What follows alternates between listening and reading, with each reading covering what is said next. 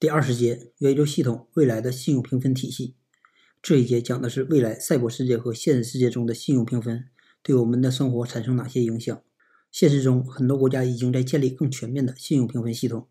在元宇宙时代，高评分的人群可以获得更多的好处，比如数字特权，可以获得更高级别的访问权限和虚拟服务。在现实中，高评分人群可获得更多的就业机会、更低的贷款。商业合作中，合伙人会优先考虑与高评分的人群作为他的合作伙伴。